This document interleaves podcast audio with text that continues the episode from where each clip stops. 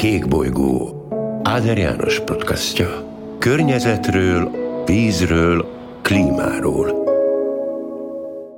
Jó napot kívánok, tisztelettel köszöntöm a, podcast hallgatóit. Legutóbb azzal váltunk el, hogy folytatjuk a beszélgetést Szári Zsoltal, mert hogy nem értünk a kérdések végére.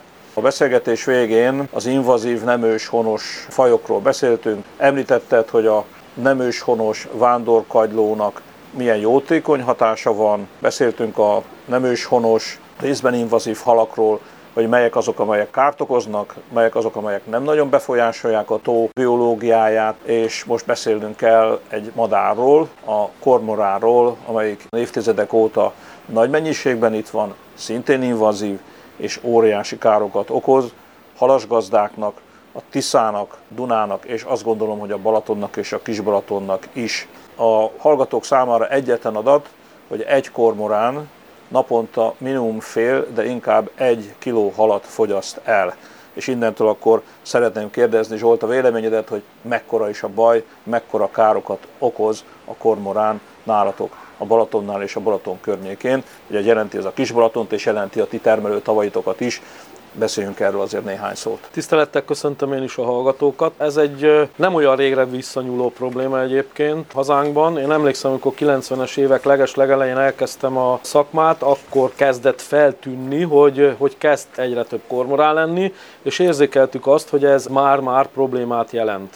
Aztán ahogy teltek, múltak az évek, a 90-es évek végére egyértelműen láttuk ezt az expanziót, ahogy felfutott az állomány, akkor még nem tudtuk, hogy emögött milyen hatások állnak, tehát egyrészt a hazai költőállomány plusz a Baltikumból távolról idevándorló vagy rajtunk keresztül vonuló állományok hogyan alakulnak, de érzékeltük azt, hogy ez igen komoly problémát jelent, mert ha nem védekezünk ellene, akkor a tógazdaságokban igen komoly károkat tud okozni. Ezeket tapasztaltuk is, és ekkor kialakult egy olyan védekező rendszer ellenük, amelyeket most már meglehetősen magas szintre kellett fejlesztenünk ahhoz, hogy védeni tudjuk egyáltalán a termelő tavakban lévő halálományainkat. De a Balaton a 60 ezer hektárjával és a viszonylagos halbőségével egy nagyon jó célpont a madaraknak, és ha arra gondolok, hogy 2000 madár él körülbelül itt a Balaton partján állandóan, tehát az napi szinten látogatja a Balatont és a halastavakat, és sokszor 20-30-40-50 ezer átvonuló van, ami a Baltikumból érkezik az őszi időszakban,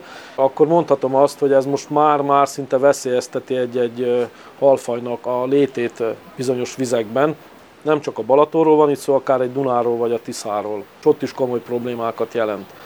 Ugye a kormorán probléma kezelhető helyileg egy bizonyos szintig, mi is kapunk rá gyérítési engedélyt, éves szinten el is ejtünk 800 példán csak a mi tavainkon, tehát országos szinten ez egy sokkal nagyobb szám, de ezzel csak kezelgetjük a problémát. Mondhatom azt, hogy a szaporulatnak egy részét, a hazai költőállomány szaporulatának egy részét ritkítjuk. De nem tudunk mit kezdeni azokkal a baltikumi madarakkal, amelyek egyre nagyobb számba érkeznek északról, és ami a legnagyobb probléma, a klímaváltozás. Látjuk azt, hogy amíg a Balaton le tudott fagyni, időben lefagyott, későn olvadt, ezek a madarak átrepültek felettünk, mentek tovább délre, mentek Adriára. Most azt látjuk, hogy nem fagy be a Balaton éveken keresztül, itt megállnak, és nagyon jól érzik magukat, zavartalanul táplálkozhatnak, Balatonon beavatkozni nem lehet, és amikor naponta 3-4 ezer madár jár a vizen, osszunk, szorozzunk, az közel másfél-három tonna hal, amit napi szinten elfogyasztanak Tehát a Balatonon. Azért ezt ismételjük meg,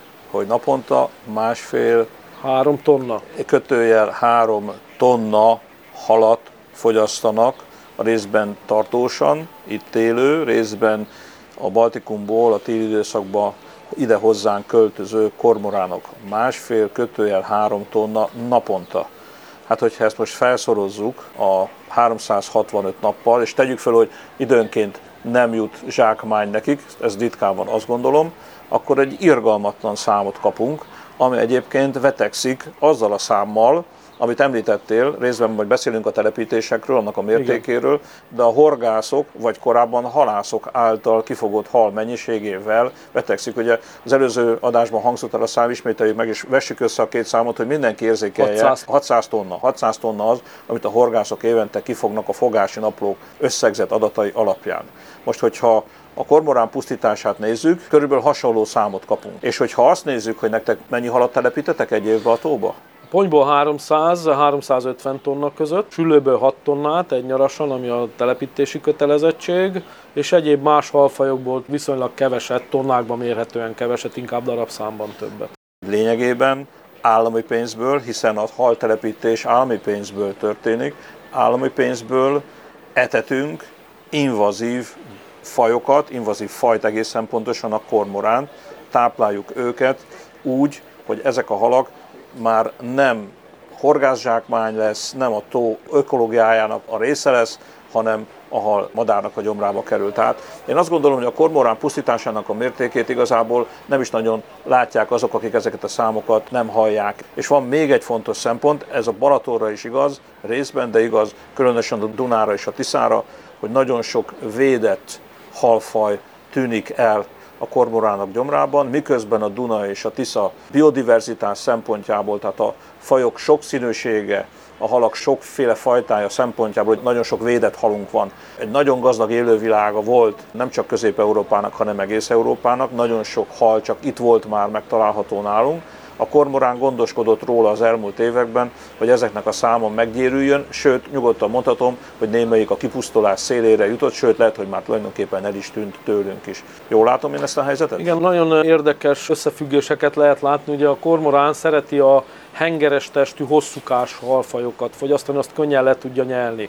Ugye a széles, mint egy tükörponty, azt egy bizonyos méretig tudja fogyasztani, mondjuk a fél kilós méretig, fölötte nem, de sülőből akár egy kilósat meg tud enni. Volt erre példa, hogy 70-80 dekás kiló körüli sülőket nem is egyszer bontottunk ki az elejtett kormorán gyomrából. Na most pontosan ilyen halfaj a garda, amit például előszeretettel fogyaszt a Balatonba. Ugye ő egy jelölő faj, a balinhoz hasonlóan. El is tűnt a garda egyébként a Balatonból. Van, van, de, hát de nem sok. gyakorlatilag nincs szükség halászatra ahhoz, hogy az állományt karban tartsuk, mert sokkal kevesebb a horoggal kifogott garda, mint amit a kormorán elfogyaszt a Balatonból.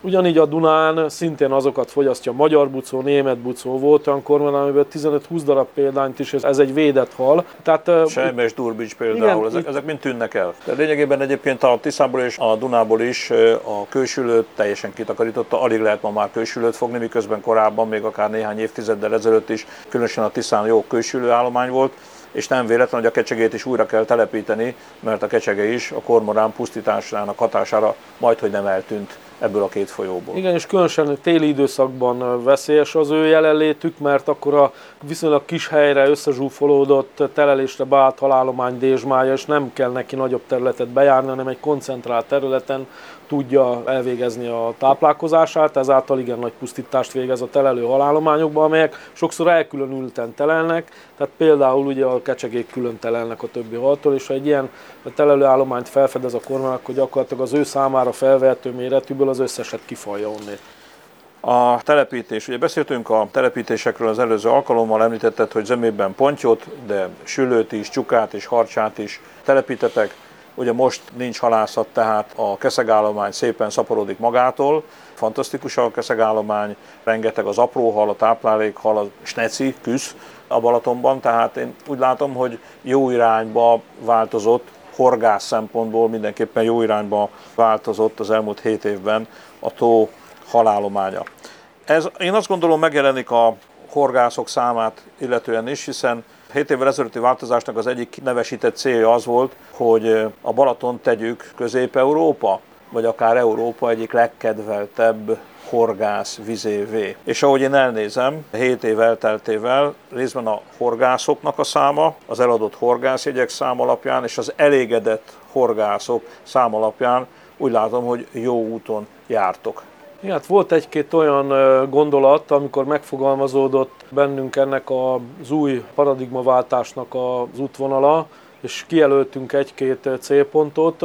Ezek korszakalkotónak bizonyultak, ez több horgászegyesület, szövetség, vagy akár az Országos Horgász Szövetség átvette tőlünk. Nagyon nehéz volt elfogadtatni a balatoni horgászokkal például egy kvótát. Előtte nem volt kvóta a méretkorlátozással védett halak kifogását illetően, és más egyéb olyan rendszabálybeli módosításokat alkalmaztunk, amelyek elősegítették ezt a folyamatot, és most ott tartunk 7 év után, hogy már világviszonylatban is a Balaton pontjállományáról elismerően nyilatkoznak. Jó példa volt erre az a pár pontyfogó verseny, amit tavasszal és ősszel rendeztek itt meg. Például az egyiken 52 tonna, 5 kg feletti pontyot fogtak ki. Mondjuk el a hallgatók számára, mert nem mindenki jár horgászni, pláne nem mindenki jár ezekre a hetes versenyekre, és végképp nem mindenki bojlizik. Igen. Ezek bojlis versenyek Igen. voltak, ugye ez Igen. egy speciális horgász technika, ez egy fenekezős módszer, ahol egy úgynevezett boili golyót rögzítenek a horogra, és ezzel fogják meg a pontyokat. Ez az egyik, amit tudni kell. A másik, amit tudni kell, hogy csak az 5 kg feletti halak számítanak bele a mérlegelésbe, és a harmadik, amit érdemes tudni, és ezt neked kell elmondanod, mert te biztos, hogy jobban emlékszel a számokra, hogy a korábbi évhez képest ez a bizonyos 54 tonna, ez mekkora gyarapodás jelentett, mert az előző évben azért nem fogtak ki ennyit, amikor a verseny végét jelezte a dudaszó. Én ugye 13 óta kísérem figyelemmel ezt a sorozatot, és ahhoz képest nem is a végtömeget hoznám én itt fel, elsősorban, mert közben bővült a résztvevők köre is, most már 200 csapat versenyez csak az IBCC-n, tehát egyre, egyre több csapat, egyre több halat képes És, természetesen és Európából kifogni. is egyre több helyről jönnek, Igen, ugye? igen, tehát most már az annyira nemzetközi, hogy hazai csapat például az IBCC még felébe sincs. Egyre nagyobb az érdeklődés a külföldi résztvevők szempontjából. Én inkább azt hoznám itt párhuzamba, hogy a legelső versenyen 17 kilós hal volt a legnagyobb kifogott hal, 13-ban. Most egy 17 kilós hal az annyira hétköznapi, hogy már föl se emeljük rá a fejünket. Például a legutolsó versenyen, őszi versenyen tavaly 20 kg felettiből fogtak több mint 30 darabot, és most már várjuk, hogy meg lesz az első 30 kg feletti is a versenyen. Tehát látjuk, hogy azok a védelmi intézkedések, amelyekkel próbáltuk megőrizni ezeket a nagy halakat a tóban, eredménnyel jártak, és kifejezetten a sporthorgászatnak, ennek a szegmensének biztosít egy olyan hogy úgy mondjam, alapanyagot, ami már nem konyhai alapanyag, hanem tényleges sportértéke van egy ilyen halnak. Nem mondtad el a számot, de azért mégiscsak a hallgatókban lehet, hogy marad egy kis hiányérzet, hogy az 54 tonnához képest az előző évben, ha jól emlékszem, ennek a egy harmadát fogták Hát körülbelül. egy 10 pár tonna volt. Tehát igen. két és fél-háromszor annyi volt egyik évről a másikra. Jó, ennek az egyik oka, hogy több horgász ült le, de biztos, hogy van benne egy jelentős Igen. súlygyarapodás, aminek ugye megint csak visszakanyarodva az előző beszélgetésünkhoz része a nagy mennyiségű fehérje, amit a vándorkagyló biztosít, és az, hogy nem sem a rapsicok, sem a halászok ezeket a nagytesti pontyokat nem fogják hálóval, tehát könnyebb horogra csábítani őket. Mekkora rekorder egyébként itt a Balatonban? Emlékszel rá? Én, én még bízok abban, hogy ez a 32 kiló, ez hamarosan tényleg egy ilyen, Mert én, én olvastam egy 32,5 kilós Igen. volt évekkel ezelőtt. igen, ez maradt is, tehát 30 kiló fölötti pontyot most már azért minden évben többet fognak. Ezelőtt 10 éve még alig lehetett hallani róla, hogy 30 kiló közelében egyáltalán fogtak. Sőt, ott minden egyes 20 kilós pontynak, vagy a fölötti pont már szenzáció számba ment. Most egy 20 kilós pont szinte hétköznapi dolog. Van olyan, hogy egy nap többet is fognak belőlük, és nem csak ezek a specialista pontyhorgászok, hanem egy sima féderes horgász is 10-15, de volt rá példa, hogy 30 kilós pontyot fogott parti pecával, tehát dobos pecával. Én úgy gondolom, hogy abba az időszakban, ez az április-május időszakban, amikor igazán a ponty megy, és utána a szeptember-októberi időszak, ez kifejezetten most már egy olyan időszak lesz, amikor föl se fogjuk kapni a fejünket egy-egy kifogott 20 kilós ponty hallatán. Hát remélem, hogy így lesz. Remélem, hogy nekem is lesz majd szerencsém egy, egy, ilyen nagyobb alhoz. Elfelejtettem kérdezni, hogy egy picit kanyarodjunk vissza a telepítésre, hiszen ugye persze telepítettek pontyot, erre van a legnagyobb igény a horgászok részéről, sűlő, csukát, harcsát, de, és erről megjelent egy újságcikk, hogy vissza is fogtak belőle, korábban őshonos volt, eltűnt, ti visszatelepítettétek, a mennyhal. Ugye mennyhalal is kísérleteztek, hogy mennyhalat telepítettetek vissza, akkor tudom, hogy folynak kísérletek arra, hogy az úgynevezett sudárponty kerüljön vissza, és mennyire voltatok az elmúlt években sikeresek a süllőfészkek lerakása, tehát a süllőállománynak a följavítása, erősítése, szaporítása mennyire volt sikeres. Erről még azért váltsunk néhány szót. Hát, hogyha mennyhallal kezdted, akkor hadd kezdjem én is ezzel, bár ugye egy, egy nagyon perifériára szorult kis halacska mindenféle tekintetben, horgászati szempontból is, gazdasági haszna is jelentéktelen. Pedig finom hal egyébként. Finom hal, és ennek a programnak az ötlete, gondolata itt pattant ki ezen a helyen, ahol most ülünk, ugyanis én nagyapám elmondásaiból, és édesapám is időnként kitért rá, mert gyerekfejjel részese volt ennek. Mindig mesélt egy olyan halról, ami elsősorban a tengerekben él, ez ugye a tőkehal, annak egy édesvízi leszármazottja, és ezt a moló végén az 50-es, 60-as években sokat fogott a moló végén ebből a halból őszi süllőzések alkalmával, szinte mellékhalként másfél-két kilósokat hozott be, és megemlítette, hogy mekkora mája van. Tehát én ezt gyerekfejjel nem tudtam elképzelni. A másfél-két kors a szép példány És már ilyeneket fogtak, igen. Példány. Tudtuk, hogy a 65-ös halpusztulás illetve DDT bemosódás volt az egyik fő oka annak, amikor ugye megsemmisült a tósülő állományának jelentős része, és többek között eltűnt a, a mennyhal is. Ez ugye a burgonya bogár ellen használt permetezőszer volt a DDT, Igen. azóta betiltottak. Igen, nincs, tehát a 65-ös halpusztulás rámutatott erre a problémára.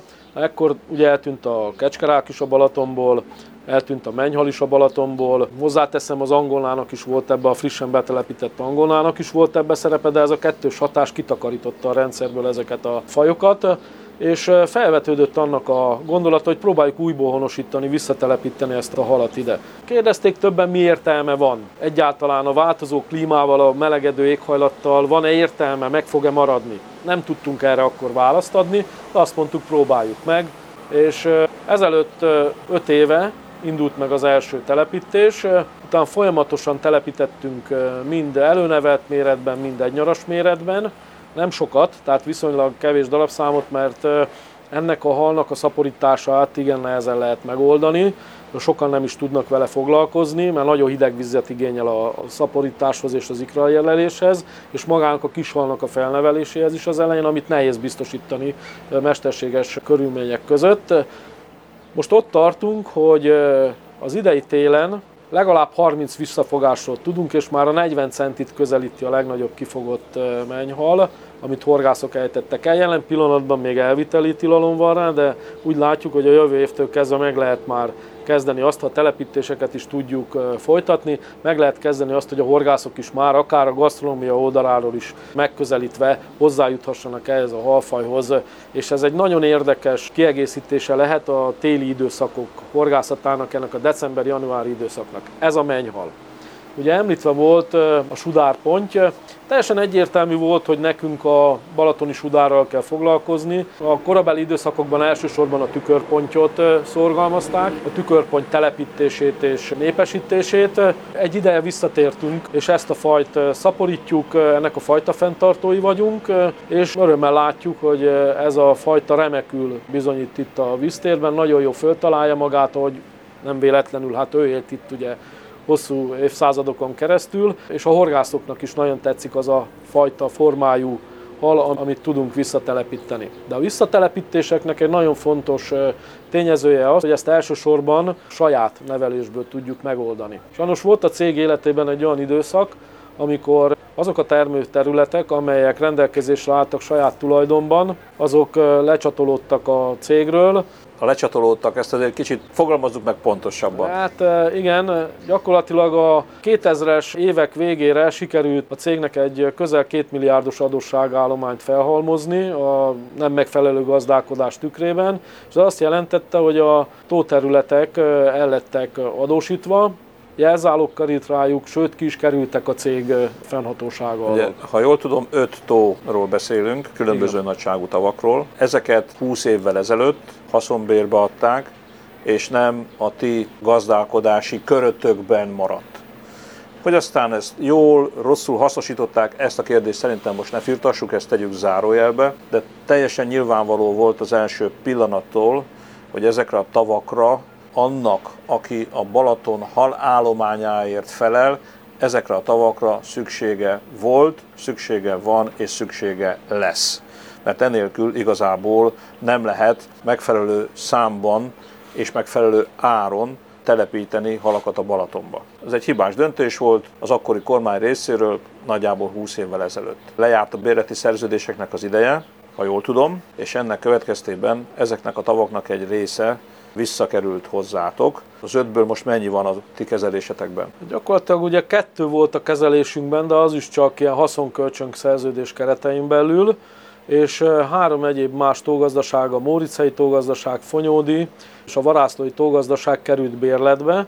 Na most ezek 2020. december 31-én jártak le a bérleti szerződések, de már előtte ugye mi megindítottuk ezeknek a vagyonkezelésbe vételét, és hát örömmel jelentetem, és nagyon szeretném megköszönni itt erről a helyről mindazoknak, akik ebben nekünk segítettek, eh, hogy ez létrejöhessen. 2021. január 1-től már mind a Mórichelyi, Fonyódi és Varászlói tógazdaság eh, vagyonkezelésünkbe került. Ez azt jelenti, hogy olyan 700 hektárral bővült az a 300 hektáros eh, tógazdasági felületünk, ami eredetileg rendelkezésre állt.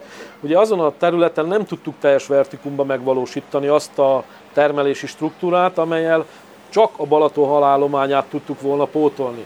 Most viszont olyan felületen tudunk dolgozni, ahol ezt nem hogy könnyedén megvalósítjuk, hogy az ivadéktól tenyészhalon a piaci alig teljesen kizárólag saját magunk által termelt halat tudjunk előállítani, ami nagyon fontos több szempontból. Egyrészt tudjuk, hogy pontosan milyen hallal dolgozunk, másrészt pedig folyamatosan látjuk ennek a halnak az egészségi állapotát, azaz, amikor eljön az ősz a telepítések fő ideje, csak és kizárólag kiváló minőségű és olyan fajtájú halat telepítünk a vízre, aminek a Balatonnak szüksége van. Nem pedig vásároljuk, idegen vízrendszerből, ismeretlen egészségi állapottal kapjuk meg a halat, főleg úgy, hogy közbeszereznünk kellett még azt is a régi időkben. Ez az egyik része a dolognak, viszont ezen a felületen már meg tudjuk valósítani azt is, hogy ne csak a Balatonnak termeljük meg a halat, hanem ki tudjunk lépni a piacra a felesleggel, és itt a legfontosabb ebből a szempontból nem is az, hogy mi külföldre szállítsunk, vagy más horgászegyesületeknek adjunk el a halat, hanem a balatoni halat, ami most már oltalom alatt álló földrajzi jelzésű termék. Már egy hónapja oltalom alatt áll, azaz megkapta az Uniótól is a, a földrajzi jelzésre való jogot, és, és hát ez most már biztosítja számunkra azt, hogy a balatoni hal, mint olyan, újból visszakerülhessen majd az étlapokra. Hogy hogyan, erre is kitérhetünk, ezt is nagyon szívesen elmondom. Csak azért, hogy teljesen pontos legyen a kép, az elmúlt években sokat beszélgettünk erről, hogy mekkora pazarlás és luxus az, hogy ez az öt tó, ez nem a ti kezelésetekben van, és hogy minél hamarabb oda vissza kellene kerülni. Ugye több mint ezer hektárról beszélünk, ez fontos tudni, az öt tó együttes területe az ezer hektár. Ezen az ezer hektáron az összes olyan hal szaporítására, nevelésére megvannak a feltételek, amit a Balatonba visszahelyeztek. Legyen szó pontyról, süllőről, csukáról, harcsáról, bármilyen halról. Ugye elmondtad, hogy mennyire fontos, hogy balatoni hal legyen, megfelelő egészségi állapotban, megfelelő kondícióba kerüljön vissza a Balatonba. Ezért kell ezeknek a tavaknak visszakerülni a ti a gondozásotokba. A másik szempont, és itt ugye visszakanyarodunk egy néhány éve egészen pontosan a halászat beszüntetése óta időnként föllángoló vitához, hogy na és akkor a balatoni hal hogyan kerül a fogyasztó, illetőleg az éttermekben az odaérkező látogató asztalára. És akkor ez a második része, és másik fontos célja volt a tavak visszaszerzésének, hogy olyan mennyiségben lehessen előállítani a pontyot, csukát, harcsát, ami ezekből a tavakból, ami ugyanolyan vízminőséget jelent egyébként, mint a Balatonnak a vízminősége, ez fontos hangsúlyozni. A balatoni hal, jó minőségű balatoni hal kerülhessen a fogyasztók asztalára, és azt mondod, hogy most már januártól ennek a feltételei adottak. Ennek örülhetünk, és akkor ez egy komoly vitának is egyébként a végére pontot tehet, mert innentől már csak az a kérdés, hogy hajlandó lesz-e mondjuk a étterem tulajdonos megfizetni azt az árat, amiben egy jó magyar balatoni süllőnek a az előállítása kerül, és hajlandó lesz a fogyasztó majd megfizetni azt az árat, amit az étteremben a ténylegesen Balatonból, vagy a Balaton vízgyűjtőjéből származó fogasnak az elfogyasztása jelent. Ezek nem olcsó alak, nem olcsó az előállítása, nem olcsó a felnevelése, nyilvánvalóan, hogy nem lehet azon az áron megvásárolni, eh, mint ahogy mondjuk a balatoni hekket fogyasztják a Balaton parton. Ez így volt korábban is, és így lesz ezután is ennek ez az ára, tehát ennek a technológiája olyan, hogy nem lehet olcsóban előállítani mondjuk a eh, balatoni fogast, ha már erről beszélünk. Egy kérdéssel elkanyarodtunk, süllőfészkek, mert ugye ez is hozzátartozik ehhez a kérdéshez, hogy nagyon sok süllőfészket raktok le a Balatonba, ezeknek egy részét behozzátok, vagy a teljes egészét, nem tudom, mindet? mindet nem, egy töredékét. Részét, igen, tehát egy részét ott hagyjátok az természetes körülmények között. Lényegében mesterséges módon, de mégiscsak természetes feltételeket biztosítotok a süllő szaporodásához, egy részét pedig behozzátok, és kádakban a süllő ikrákat, a megtermékenyített ikrákat nevelve, előnevelve, felnevelve juttatjátok aztán vissza, vagy a Balatonba, vagy a tógazdaságban lévő tavakba. Ugye ez a folyamat a süllőfészkek. Mennyire volt ez sikeres az elmúlt években, vagy akár az idén? Kicsit szintén visszakanyarodnék időbe, ezt már egyébként a korabeli balatoni hallgazdák felismerték ennek fontosságát, hogy a süllő szaporodását elősegítsék, holott hozzáteszem, a süllő rendkívül jól megtalálja még a szaporodási feltételeit természetes módon is a Balatonba. Ugye ő ívik a egykori torzsás, nádrosok helyén kialakult torzsás részeken, és a kemény ajzatokon, ami különösen a déli part közelében világos Balatonföldvár, aztán Fonyód, Tihany, Tihany körüli részek és a Berényi akadókon megtalálható. Ezek mindig is tradicionális hívóhelyek voltak.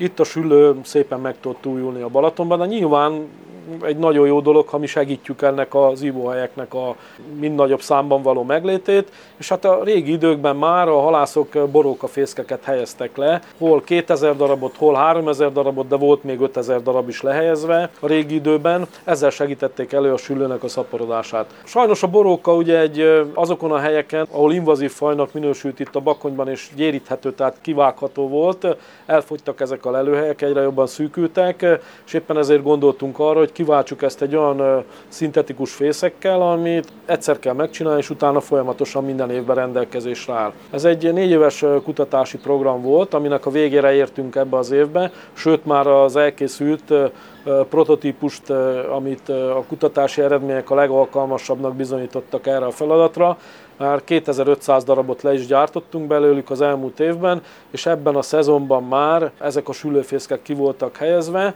Erről csináltunk is egyébként egy kis filmet, ez megtekinthető az oldalunkon, föl van a YouTube csatornánkon, aminek a, a végén arra a megállapításra tudtunk jutni, hogy az a feladat, amit elvállaltunk ebben a projektben, az tökéletesen meg lehetett valósítani, és hogy mennyire örülnek ennek a balatoni süllők. Tehát ragyogóan elfogadták ezeket a fészkeket, és azt tudom mondani, hogy szinte hiánytalanul el is foglalták, ami azt jelenti, hogy ez a 2500 fészek, ez 2500 pár süllőnek adott az idei évben ívó felületet. Azt gondolom, hogy a visszajelzések, a fogási eredménynapok is azt jelzik, hogy a horgászok egyre nagyobb számban fognak süllőt és egyre szebb süllőket. Ami megint csak jó hír, hogy a nagy részét egyébként visszateszik a Balatonba, tehát persze, persze az ember elvisz egy-egy darabot megsütni, de azt gondolom, hogy mindannyian úgy vagyunk, hogy én legalábbis a fogott halnak a 90%-a az visszakerül a tóba. Igen, érzékelhető ez a változás, ami mondjuk egy 20 évvel ezelőtti állapothoz képest szinte felfoghatatlan. Én is egyre több nagyon sportszerű és a harra nem elsősorban, mint táplálékra tekintő horgásszal találkozom. Ez az én gyerekkoromban, vagy akár még 20 éve is szinte elképzelhetetlen volt. Nyilván van ennek egy hátulütője is, mert azért ez egy olyan biotermék, amit a Balatonból a horgász kifog, amely egyedülálló. Nem véletlenül volt igény, és van is igény a gasztronómia részéről is erre a halra, erre a fajta alapanyagra, de azt tudom mondani, hogy a horgász, aki egy ilyen halat ki tud fogni, és ezt az asztalára tudja tenni, és nyilván nem csak ő fogyasztja, hanem a baráti köre, vagy akár nagyobb társaságok is hozzájutnak ehhez, ez egy kivételes fogásban van részük, de hát ezt ugye akik balatoni halat fogyasztottak tudják. Nyilván nekünk az egy nagyon fontos feladat, hogy ezeket a, ezt a húsminőséget és ezt az ízvilágot az akvakultúrában speciális körülmények között és speciális helyeken megtermelt halainkkal tudjuk majd biztosítani nagyobb mennyiségben a gasztronómia részére. A hallgatók biztos föltennék ezt a kérdést, összekapcsolva az előzővel a tógazdaságban előállított és onnan piacra kerülő halakkal, hogy te, aki fogyasztasz balatoni halat is, mert te horoggal horgászként megfogott, tehát nyilván a családi asztalotokra tud kerülni süllő, ponty, harcsa, de nyilván megkóstoltad a saját tavajtokban előállított, elmondtam az imént, hogy szintén balatoni vízminőségű tavakban előállított halakat. Látsz különbséget? Mondjuk a tógazdaságban előállított süllő és a Balatonból fogott süllő között? Meg tudnád különböztetni, hogyha mondjuk én készíteném el és oda tenném a tányérra? Amint egy filét látok magam előtt, ott meg tudom különböztetni, mert a balatoni süllőnek a bőre sokkal világosabb színű, mint vagy tógazdasági. De onnétól kezdve, hogy ezt konyhatechnikailag én előállítom, és összekeverem a, a két filét a tányéron, nem fogom tudni megmondani, hogy melyik a balatoni és melyik. Az átlagos fogyasztó pedig végképp nem tud különbséget tenni. Az a fogyasztó, aki eddig süllő filé gyanánt elfogyasztotta mondjuk a nílusi filéjét, és meg volt elégedve a balatoni süllővel, az pedig abszolút nem fogja érzékelni a különbséget, tehát nem, sőt, a pontja esetében azt mondom, hogy sokkal szívesebben főzök halászlét tógazdasági halból, mint balatoni halból. A balatoni pontyot leginkább sütni, rántani és mondjuk rácpontnak készítem el, de ha csak tisztán balatoni pontjál a halfőzéshez rendelkezésre, akkor mindig várni szoktam addig, amíg van egy legalább egy darab tógazdasági pontyot mellé tudok tenni, mert azzal tudom igazán megfőzni úgy a levet, ahogy kell. És ez a lényeg azt gondolom a fogyasztó szempontjából, hogy minőségbeli különbség nincs. Én magam is ezt tanúsíthatom, hogy ha már földolgoztuk, pláne hogyha kifiléztük, az egyik filé és a másik filé között bármilyen módon készítem el, semmilyen különbséget nem tapasztaltam, nem tapasztalok, úgyhogy nyugodt szívvel tudom ajánlani mindenkinek, hogyha majd a Balaton partján jár, és ezekből a fogasokból, pontyokból, harságból akar fogyasztani, akkor bátran rendeljen belőlük. Két kérdés maradt még a végére, pontosabban egy kérdés és egy megjegyzés. A bemutatásnál az első adás legelején, amikor bemutattalak, akkor mondtam, hogy van egy újabb tisztséged is néhány hónapja, a Balaton élő világáért felelős miniszteri biztos. Ezt a tisztséget kaptad Nagy István agrárminisztertől. Ez mit jelent, mennyiben egészíti ki, mennyiben bővíti egyébként az eddigi vezérigazgatói feladataidat? Hát jelentősen megváltoztatta az életemet természetesen, meg eh, egy számomra azért kevésbé ismert szakterületeken kell most lehető legmélyebben és legtisztábban látni. Másfél hónap telt el azóta, hogy átvettem ezt a tisztséget, azóta nagyon sok szervezettel, nagyon sok emberrel beszéltem, tárgyaltam, és azt látom, hogy egy nagyon nehéz, nagyon összetett feladatról van szó, ahol rendkívül sok szertágazó szálaknak az összefutása és összefonódása, és én úgy gondolom, hogy a legnagyobb feladat itt nem is annak a metodikának a kijelölése lesz, ami alapján a vízminőségvédelem, vagy egyáltalán Balaton élővilágának jelenlegi szinten való megóvása érdekében kell majd cselekednünk kormányzati szinten, hanem azt, hogy ezt elfogadtassuk mindenkivel.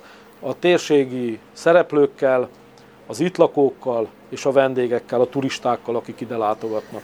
Mondjuk egy év múlva, hogyha megint szánnánk egy podcastnyi időt arra, hogy beszámolj ennek az eltelt egyesztendőnek az eredményeiről. Tehát csak erről, hogy ez az egyeztetés, tervezgetés, javaslatok, tanulmányok elkészítése, az hol tart? Ez az egy év az elegendő arra, hogy esetleg egy év múlva készítsünk egy ilyen számvetést? Érdemes újra kopogtatom nálad? Igen, ez azért egy hosszabb történet lesz ennél, de egy év alatt már rengeteg olyan dolognak le kell ülepedni és ki kell kristályosodni, ami egyértelműen jelzi felénk azt az utat, hogy Érdemes a kotornunk a Balatonból, olyan célból, hogy ezzel csökkentsük az algavirágzás lehetőségét, vagy pedig egyszerűen nagyon szükséges a Balatont kotorni, nyilván mert eltelik tízezer év, és itt, ahol most ülünk és hullámzik a víz, itt, itt majd nem lesz már víz, mert föltöltődik.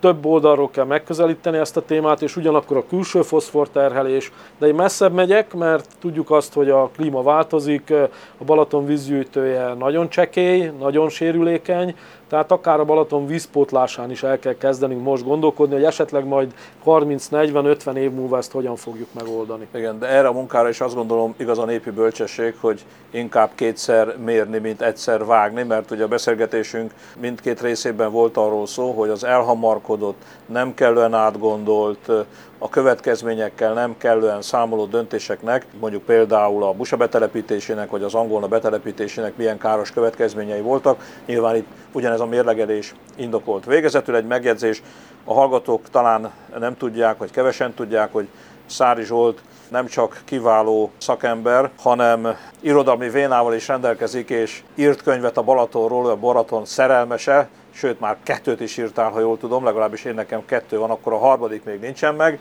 Van időd most is írni, vagy most ezt el kellett felejteni a két feladat mellett? Hát jelen pillanatban erre persze nincs idő. Egyébként is most a maga az élményanyag sem gyűlik úgy, mint korábban, mert Kevesebb időd van hát sajnos szinte sem ennyi se illetve nagyon kevés időt tudok erre kiszorítani, de van persze az emberben még rengeteg olyan régebbi, távolabbi, közelebbi élmény, ami papírra vetendő majd, de én úgy gondolom eljön az az idő, amikor már nyugodtan tudok ezzel foglalkozni.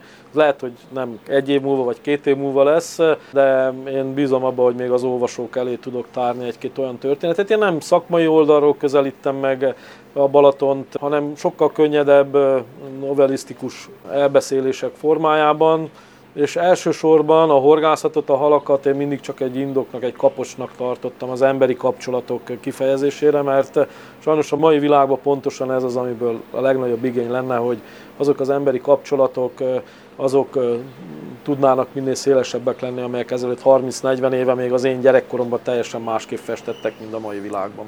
És ami egyébként szerintem most is, hogyha a horgász szimboránk összejönnek, akkor erre azért most is látunk jó példát, hogy a horgászat, a természet szeretete egy ilyen hobbi, az régi barátságokat tud megtartani, és új barátságokat tud létrehozni, úgyhogy én azt gondolom ezért is érdemes népszerűsíteni ezt a szenvedélyt, ezt a sportot, és nem véletlen, hogy ma már több mint 700 ezer tagja van a Mohosznak.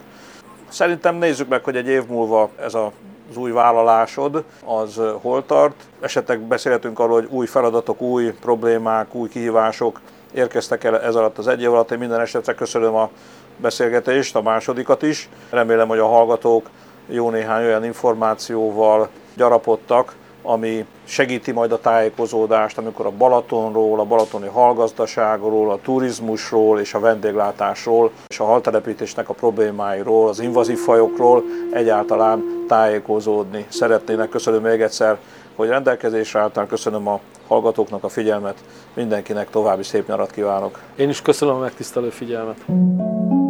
Kék bolygó Áder János podcastja. Környezetről, vízről, klímáról